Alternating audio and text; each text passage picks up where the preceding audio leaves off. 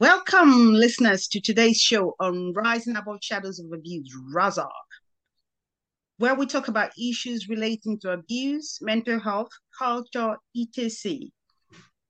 I'm your host, Grace Opa. I am tr- thrilled to introduce to you today Shameem Hussain from Muslim Women's Network, United Kingdom. Welcome, Shameem. Hi, thank you, Grace, for having me. It's lovely to be part of this. You're welcome. Kindly introduce yourself and your position in the organization.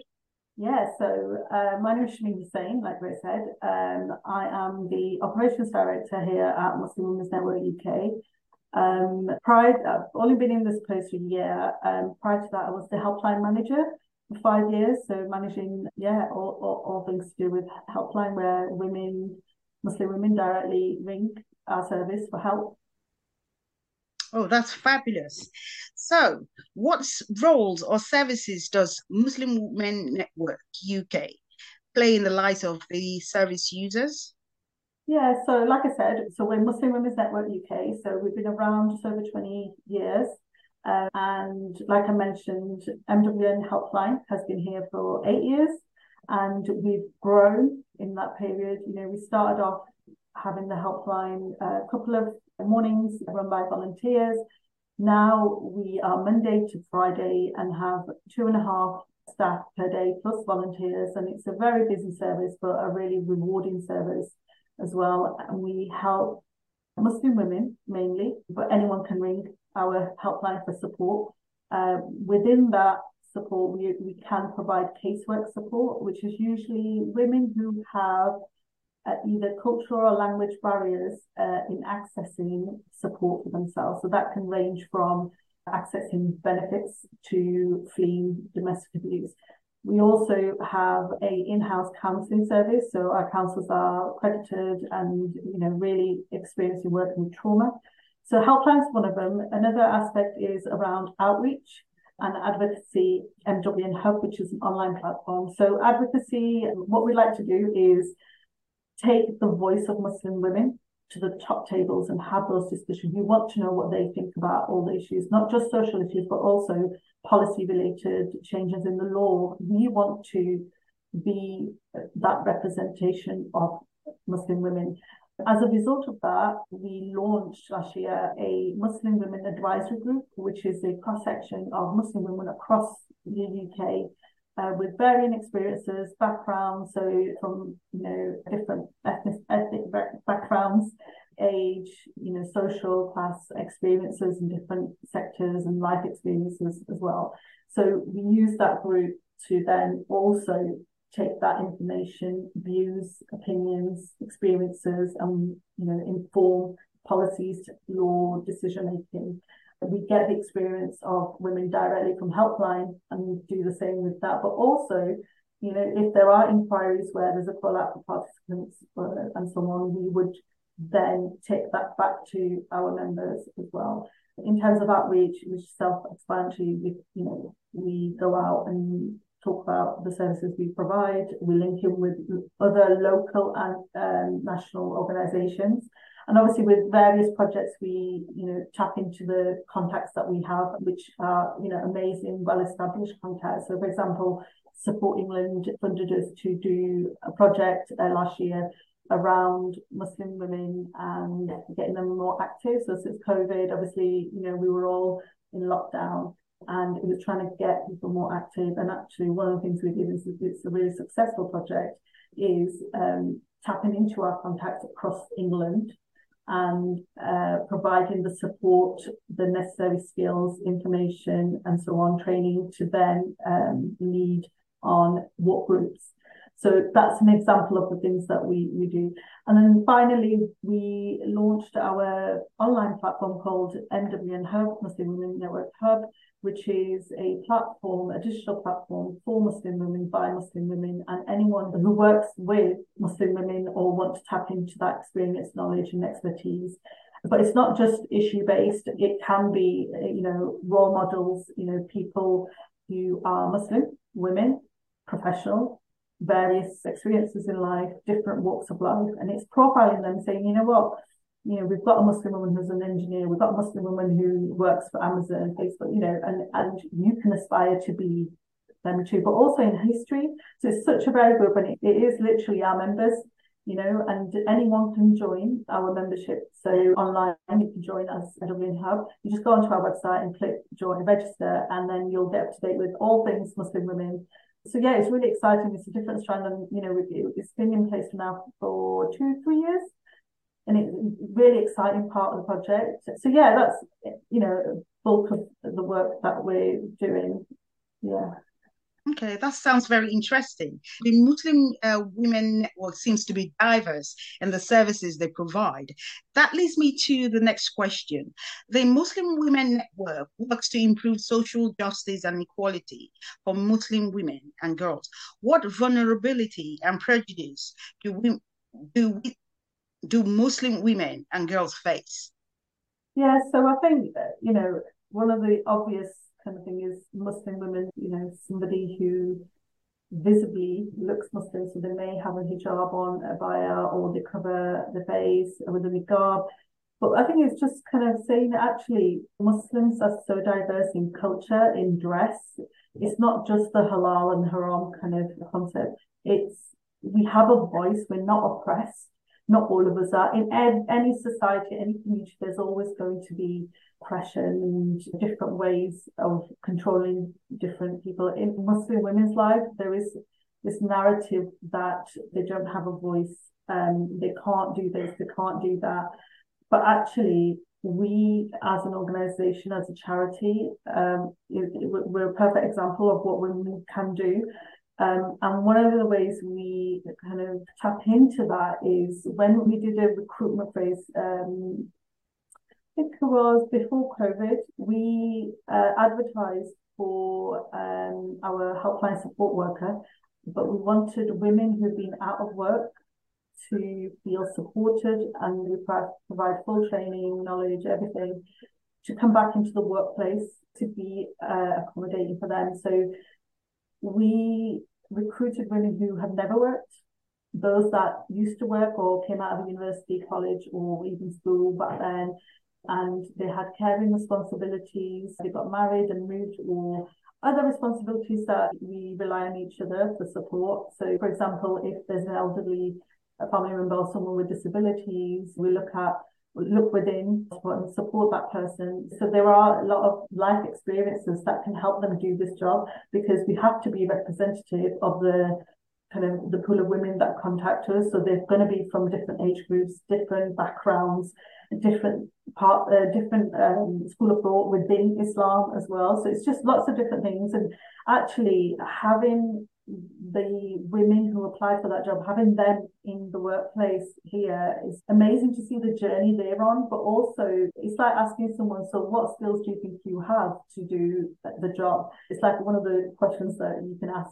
And it's kind of saying, actually, you are organized, you can manage finances because you've been doing that at home. So it's kind of the transferable skills and just having that kind of appeal for them to come in and understanding like that some people might still have responsibilities or will have in the future. So it, we do that within our organization, but we also then, when we get calls from Muslim women, it can be from honor-based violence, domestic abuse, to asking questions about their faith. What does it say about fasting if you're not well? All these things, like they don't have anywhere to go where they can ask the question that they feel safe. It's a safe space. So women will be responding to them because usually you think if it's Islam related, they'd go to an imam, they'd go to a respected elder who's uh, of knowledge, or within the family if there's anybody. But actually, for them to pick up the phone or email or text or whatever, to get that information directly, and we will give them information, knowledge, or with signpost them if we don't have that. But it's such an amazing place to kind of like that's where the idea about the online platform came where actually yes we obviously the helpline is going to be around where people want help. I want to read a blog about identity from another muslim woman. There's identity crisis when you're a teenager yeah And you talk about that in walks of life everywhere. Everyone talks about it. But actually, I want to see it from somebody who looks like me, who's come from the same community as me, who maybe even speaks the same languages as me, as the first, second, third language, whichever, who understands. I am aware that family and extended family is a big part of Muslim women, but also aware that that doesn't actually mean every Muslim woman would, would have that. Because obviously we know of cases where there's domestic abuse and they've had to flee, where there's forced marriage, honor-based violence in women, and they've had to flee, and they don't have that support network, but they are from that community where it's that it's making sure that we capture that information. So if somebody rings us say, I want to go back to work, but it's really hard, we understand what that means because we're from the same community. Or it could be that actually, I want to carry on working when I get married. Am I allowed? It's like, well, of course you can do what you want. You know, the world's your oyster kind of thing. But we know what they mean. They don't know what type of family or husband or whatever they're going into. But understanding it, it's an extra bonus. And the fact that we can provide that safe space. We do get calls from women who seek an Islamic divorce yeah, and they go to the Sharia council, the local ones at mosque, and then they get asked why is this marriage work not worked out? And it could be domestic abuse, could be sexual abuse, emotional, financial. There'll be things that are private, personal information that they then put on the spot to respond. And it's like, well, we talk about the and this typical kind of idea around after pause. Uh, so when women call us, they tell us that they're asking me questions and I'm I'm having to answer personal questions in front of men. And I'm just like, actually, that's not allowed. Did, did you not have a chaperone? Was there not a woman volunteer who can listen? And we've had to contact the mosque and say, what, what's going on? You know, this isn't something, firstly, is going to re traumatize this person, talking about domestic abuse and stuff, but even divorce without domestic abuse is triggering, right? So it, it's about kind of informing them that actually maybe, yes, you, you have got this Sharia law council, but actually get some women volunteers or staff or whatever and have them or ask the woman to bring somebody in because there's been some really bad examples of where they don't allow anyone else besides the wife to be present. Uh, or sometimes it, it's not empowering. You wouldn't want to tell the chap sitting opposite you about all the ins and outs of your marriages when it comes to intimacy. That's a private. Forget talking about it with them. Some don't talk about that with friends. So it needs to be bit more sensitive. So we have been able to like chase them up and say, right, what are you doing? you know, we don't. this isn't in line with the ethos of empowering Muslim women. And actually, you do need to put somebody else there to try and support them. And there's other things that we have issues with in terms of within Islam, in terms of the Sharia Council. Ultimately, we have the land of the law takes precedence over Sharia. But there are communities where the Sharia law, the council is like the end of everything regardless. But we have to inform the women that contact us what their rights are. Okay. It's about when they're not registering their marriage so we recently launched uh, a video uh, which tells Muslim women their rights in terms of um, Islamic nikah, which is an Islamic marriage, and the fact that they're not actually legally supported in that. They are considered partners. It's not a marriage that's recognized, so they have to go and get a civil people who are from lower social class, poor educational background, but there can be people who are educated and know the system. I think we had a lawyer once ringing us and saying, I've just had a nikah, I didn't do that. We try to educate them and say, did you know that actually you're not financially secure? It's your right to have a marriage that is recognized if things didn't work out. And usually those conversations happen when it's at the time of a divorce or when there's an issue. When things are fine, you know, nobody worries about stuff like that. So it's educating them, giving them information. I think one of the things that we do and we pride ourselves in doing this is giving knowledge yeah. and access to that knowledge. And it can be something as simple as that I am fasting and I've got mental health issues. I'm supposed to be on medicine and I feel like a bad Muslim. Can I fast? Islam, it says if your health isn't great, and it's not just physical health, it can be mental health If it's not on medication, then you are exempt. There's other things that you can do to try and recompensate for that. They would go to a mosque or an imam or uh, an elder in the family who may or may not have the right knowledge, especially when it comes to mental health. It yeah. might be that actually you're fine physically, so you have to do it, and then you're having to compromise your well-being. So it can be Islamic related support and knowledge and advocating that they need. It could be the law in itself. We don't give legal advice, obviously, because we're not registered to do, but we can point them in the right direction, like citizen advice, or if they need a solicitor who can speak the same language.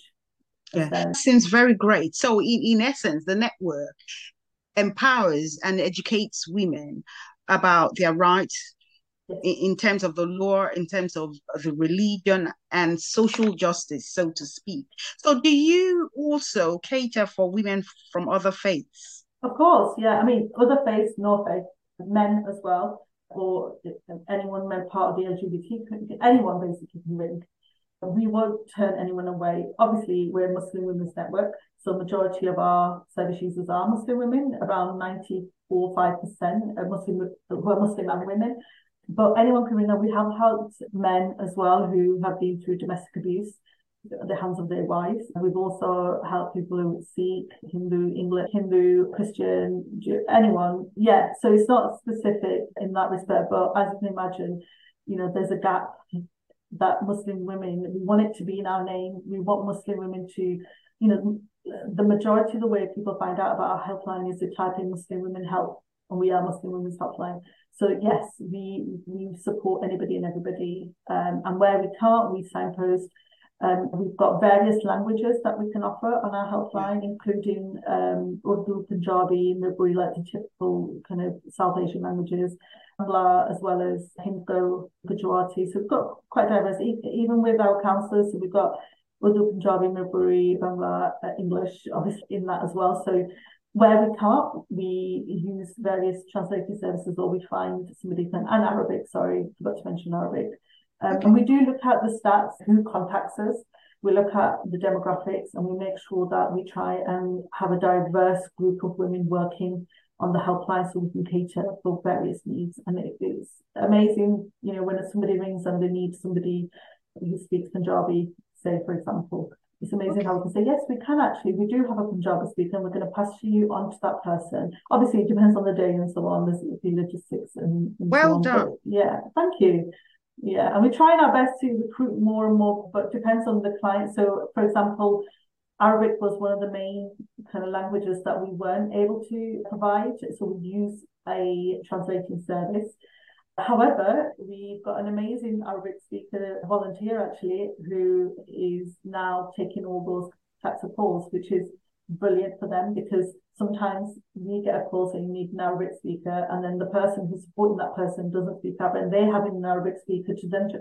And it's just a whole whirlwind. But we've also had women um, with disabilities. So we had somebody, um, uh, we had a sign language interpreter as well as a uh, language interpreter and they came into the office. It's rare we do that, but where we can accommodate, we will. And it's amazing that we were able to provide that, and we want to do more. And we always strive to do more and better, and meet the needs of the communities that we we serve in the UK. Our office is based in Birmingham, but we yeah. support anyone in the UK and anyone who has been abandoned abroad and they're a British citizen or has some sort of link. You know, we can support them or signpost them and support them by a different agency.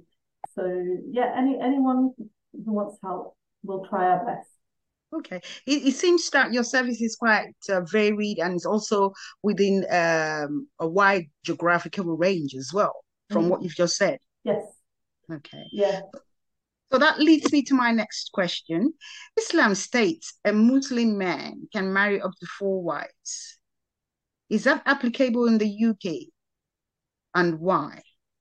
You know, that's such an interesting question because this is the, and I, and I guess, you know, we, I mentioned the marriage video, Muslim marriage video that we've launched. It's called Muslim Marriages in Britain, Know Your Rights.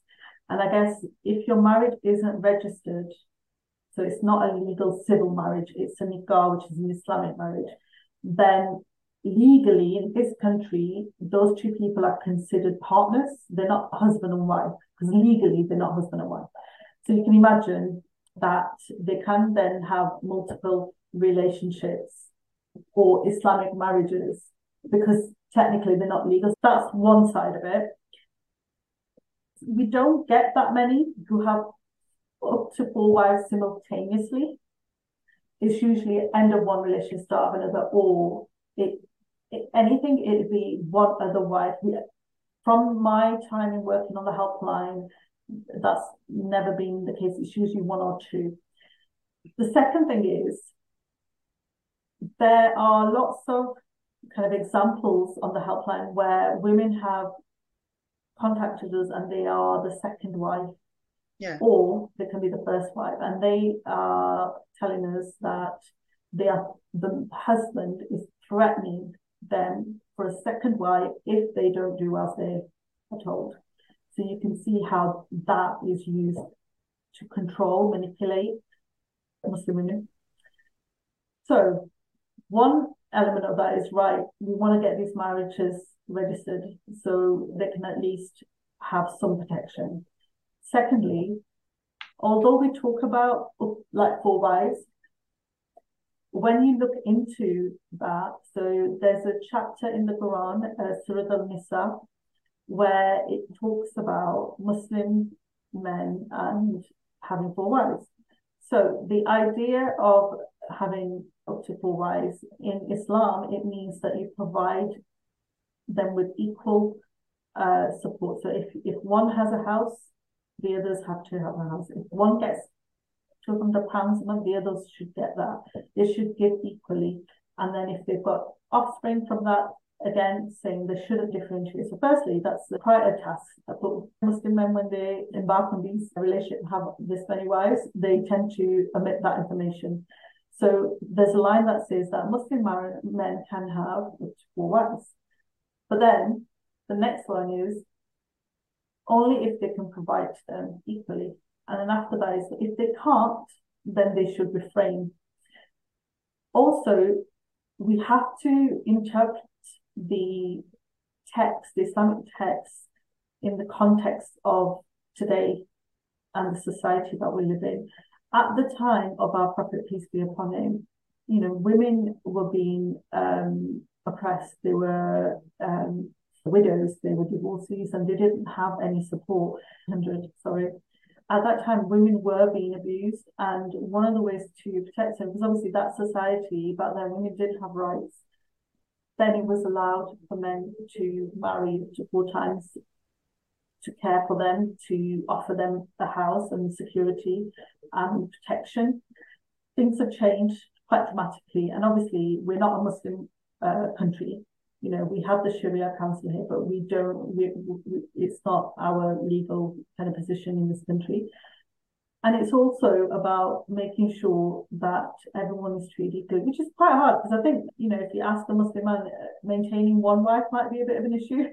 So if you've got multiple, the wives may need to um, get together and just kind of ask. But I think one of the uh, things that, one of the trends is, you know, if they marry somebody who then can't have children, instead of divorcing them, they'll marry. So this is talking about Islamic marriage, they'll Islamically marry the second wife and they're living under the same house. And I, I, I know a couple, I think a couple of people in my, not my generation, but older, where that's happened. And usually, you know, back then it was a lot of cousin marriages. So, you know, they didn't want to divorce them, but they want children and so does the wife. So actually then it works for them. There are other people who, you know, would divorce one and then move on to the next if that's what they want to do. I'm not saying that that's what they have to do. But yeah, yeah. so I guess it, it isn't applicable because it's against the law to have yeah. more than one wife in terms of UK law. Um, Islamically, it's been misinterpreted, you know, and actually, if they do want to do that, they, the, the men have to then apply all the stipulations to it, not just what they choose. And that's the thing with with what we find with Islam is that you know when it's around abuse, oppression, men pick and choose mm. which part of the Islamic law they want to apply. Like the modesty isn't just so we have most women choose to cover their hair, choose to wear long flowing amazing outfits like they pop up a better fashion trend than me you know but then you do find those where men after marriage want to control their wives and say well you need to cover cover your but modesty isn't just a piece of clothing it's in the eyes and modesty doesn't just apply to women men need to lower their gaze too you know, if men are noticing things, then well, actually, maybe the men need to practice a bit of modesty, not just women. It shouldn't apply. But again, we can choose what we want to see. You know, there's a whole idea of the this is halal, this is haram, but it's like Islam is so much more than that. And it's so, I find it personally to me, I feel empowered by being a Muslim woman. I have so many rights that when I look at the religion, it's amazing. But what happens is we input our culture and the culture that oppresses women. And then suddenly the lines are blurred. What is culture? What is faith? And the answer to anything that they want to control is, well, Islam says so. So we do get women who contact the helpline and say, well, Islam tells me that I have to be patient. And this is a domestic abuse case where they've been married for years or not, you know, they're in a relationship or they are, they're not in a relationship, it's parents abusing children. And it's about, I can't speak bad of my family. They're my mother, you know, there's heaven beneath the feet of my mother. There's patience is a virtue. They say in the Quran that patience is, must be exercised. But we then ask them, the question that we always ask them is, okay, so tell me, do you think there's more patience required when you decide to leave that abuse hmm. Than staying in the abuse. Patience is then enduring all the backlash that you would get because it's divorce is a taboo issue. Even today, it is. But it, it's the bit where we just get them to think a different way. And there's a, the quote we take paradise is the um, beneath the feet of our mothers. But there's also a line that says speak the truth, even if it's against your own. So if you are in there and you've been abused, it's your religious moral right to remove yourself as well. But that isn't mainstream. That's not the way we've been brought up. So it's just turning it and we just pose a question. We plant that seed. So I don't know, you know, in terms of domestic abuse, it's around 37 different in, uh, separate incidents that happen before a woman accesses the help or leaves that person.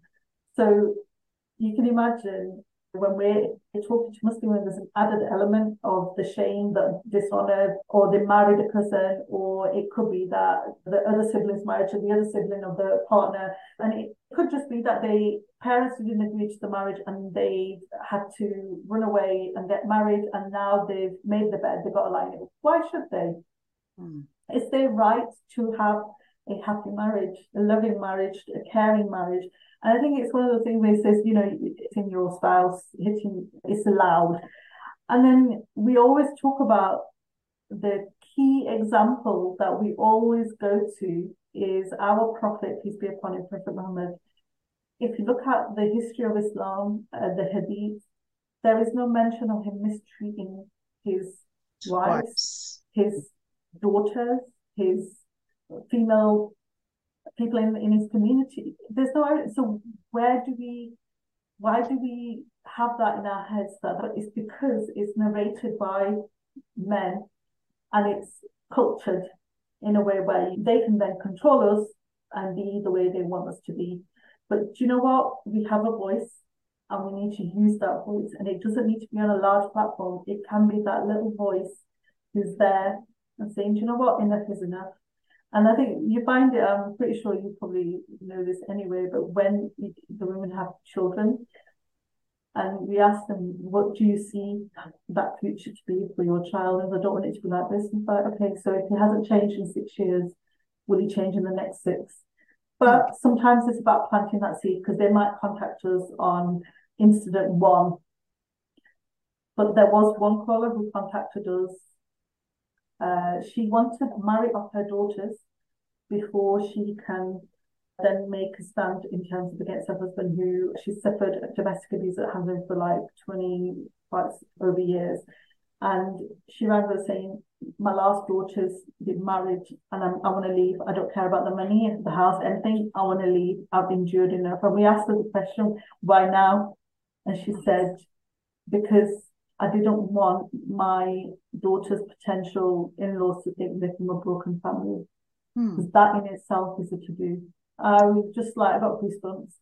But she left that day you know so we don't know when we meet that person we try our best it might be our one opportunity to save them okay so yeah thank you so much for that um, elaborate answer so so is muslim uh, marriage legally recognized in the uk or european countries you did say that it's not recognized that it's a partnership so are property and financial and inheritance rights protected as regards the women folks?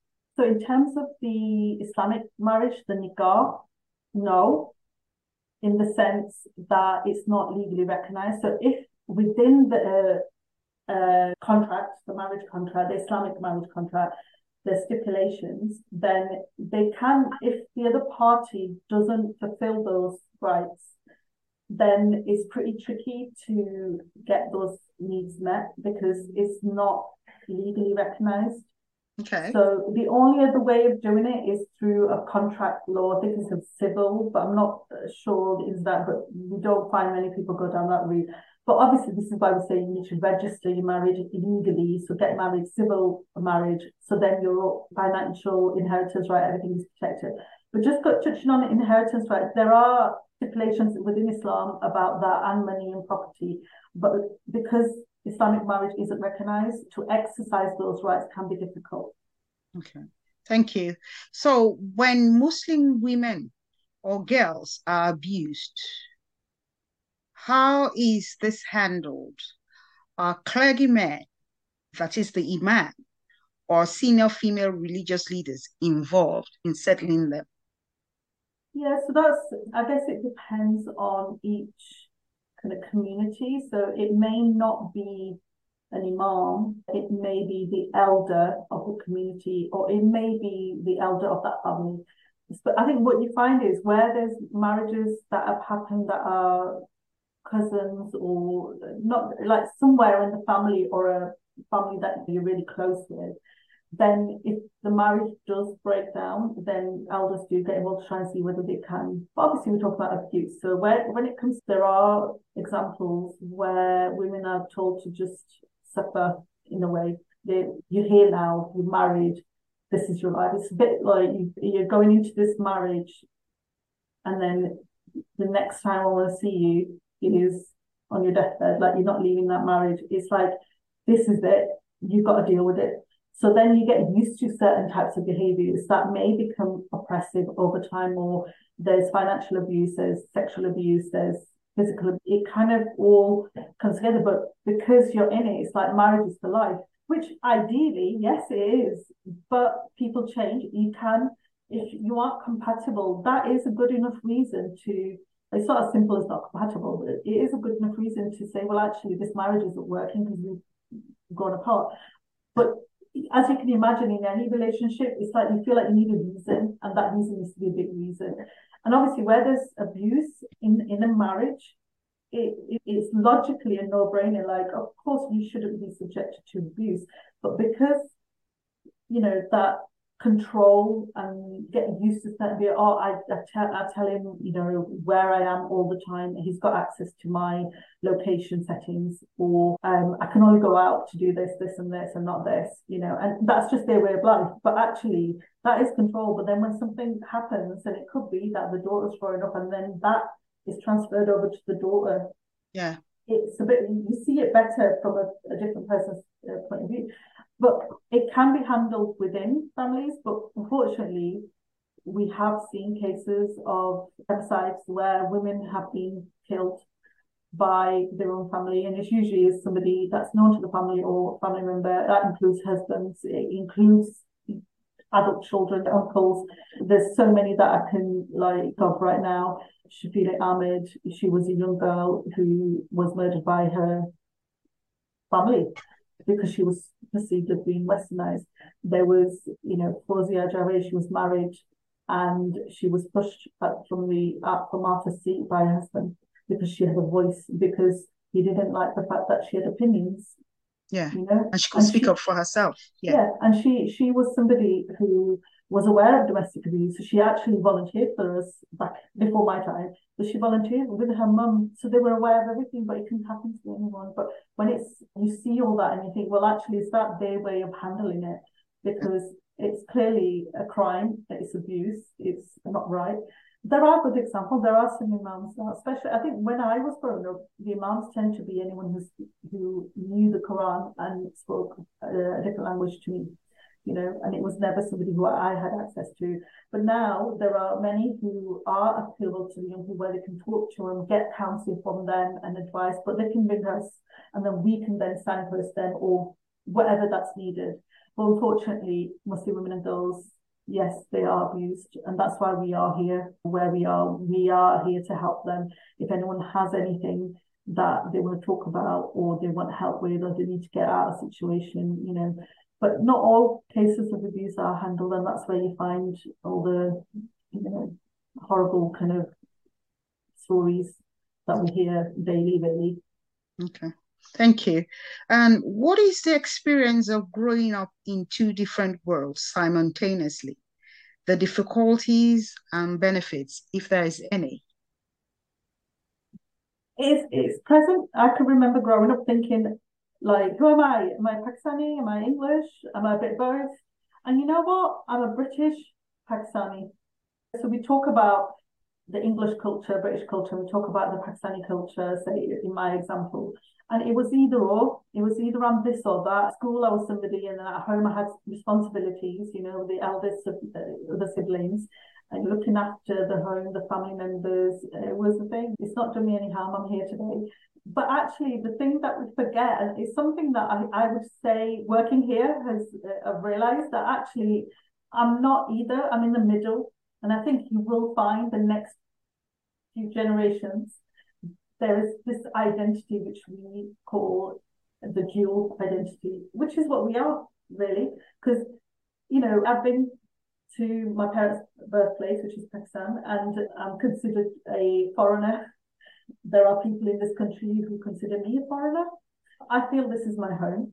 It's a diverse place. But I mean, that's kind of one experience. But you can imagine where there's a, a clear, quite opposite poles where there's at home you're doing everything. You're not allowed to have a voice. You have to uh, cook and clean and stuff. And there's control. But then you go to school. But you go to school because you have to by law go to school, right? Yes. So you're learning things you're feeling educated, empowered, you want knowledge.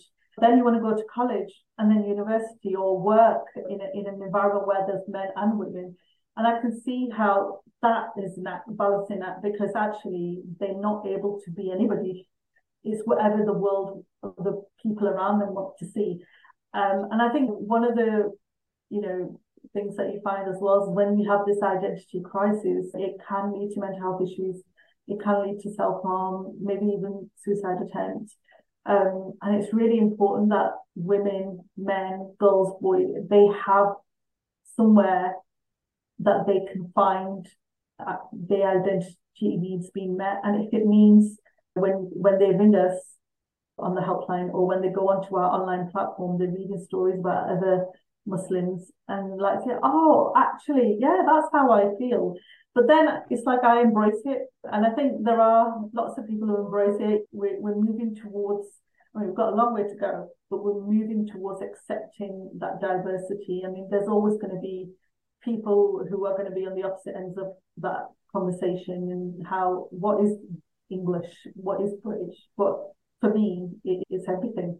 Or, yeah, and isn't it amazing? Yeah. It's amazing to be part of that. You know, we're one of the few countries where that identity is like it's it's a spectrum and it's amazing and hopefully we'll get there hopefully we will yes. and that leads me to my next question how can social justice and equality be improved for women and girls i guess it's it's a bit of everything that i've said really isn't it it's about empowering through knowledge, accessing that knowledge. It's not just like, oh, yes, you can read this book, but actually we need to make it accessible.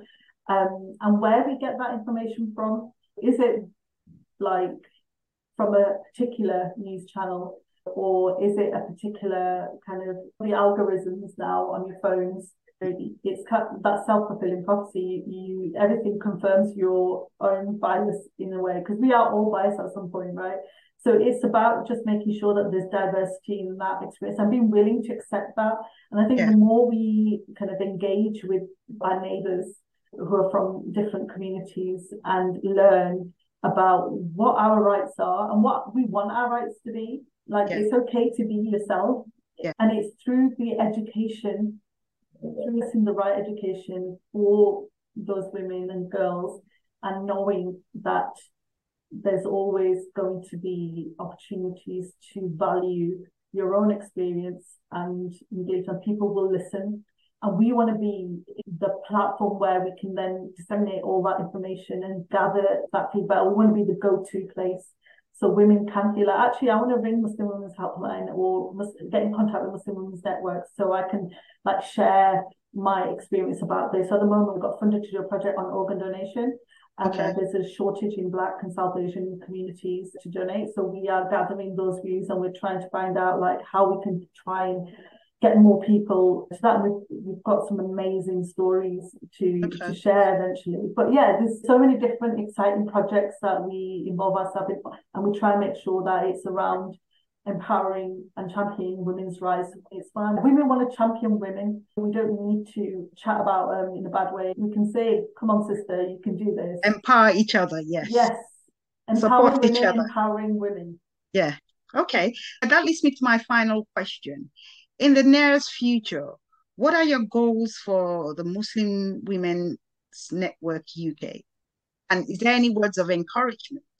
And furthermore, have you thought about championing women to go into parliament or to govern oh, the country? Question. So our CEO, Shaista Gohir, who is a baroness yes. for Hall Green, She's an MBE. She's at the House of Lords currently. yeah. so she spends three days there, two days CEOing. Obviously, it's not as strict, but she is our direct link to Parliament. You know, the amount of knowledge and experience she gives us and wow. empowers us with is absolutely amazing. That's that's that, but then it's also like she's representing people like me. You know, I'm a Muslim, I'm a woman. So yes, we do want to um, give that like that. Politics isn't just um, white male environment. Like Muslim women can also be there. That whatever barriers there are, we want to combat them. We want to empower. So we we we did a project around um, equal power, um, and one of the things we're looking at trying to get women into parliament whether they want to stand in the local community uh, or even understanding the political world out there, which is, um, yeah, there's a lot going on. Um, and it's understanding like little things can be like the terminology used, but it can also tell me what was your experience going there. So when Shaista does have a, a, a topic that she's going to speak on or ask questions on, she will come back to us and then the, the members and ask that question. And we share all her like speeches her questions. It's all on our website on youtube as well. So people can look at that and be empowered.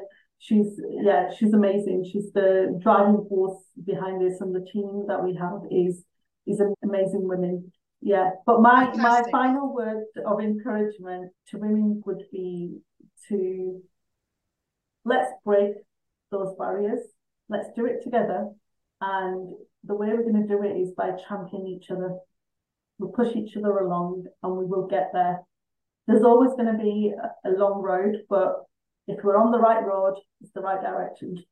Thank That's you great. so much, Shameem. Listeners, you've heard what Shameem said. Women, we're supposed to support support each other, champion each other, and encourage each other. So thank you so yes. much for uh, coming up on the show. Thank you so much for having me. It's been a pleasure. I hope your listeners found it useful. And I'll send you some contacts that you can add at the end if anybody wants to get in touch. It's been brilliant. Thank you so much, Grace. You're welcome. So, listeners, you've heard my amiable guest today, Shameem Hussain. Kindly leave your comments on our social media handles, Rising Above Shadows of Abuse, or our email address, rising above shadows of abuse at gmail.com. So, on that note, thank you and see you on our next show. This has been your host, Grace Opa for RASA. Be safe and be positive. Bye for now. Bye, everyone.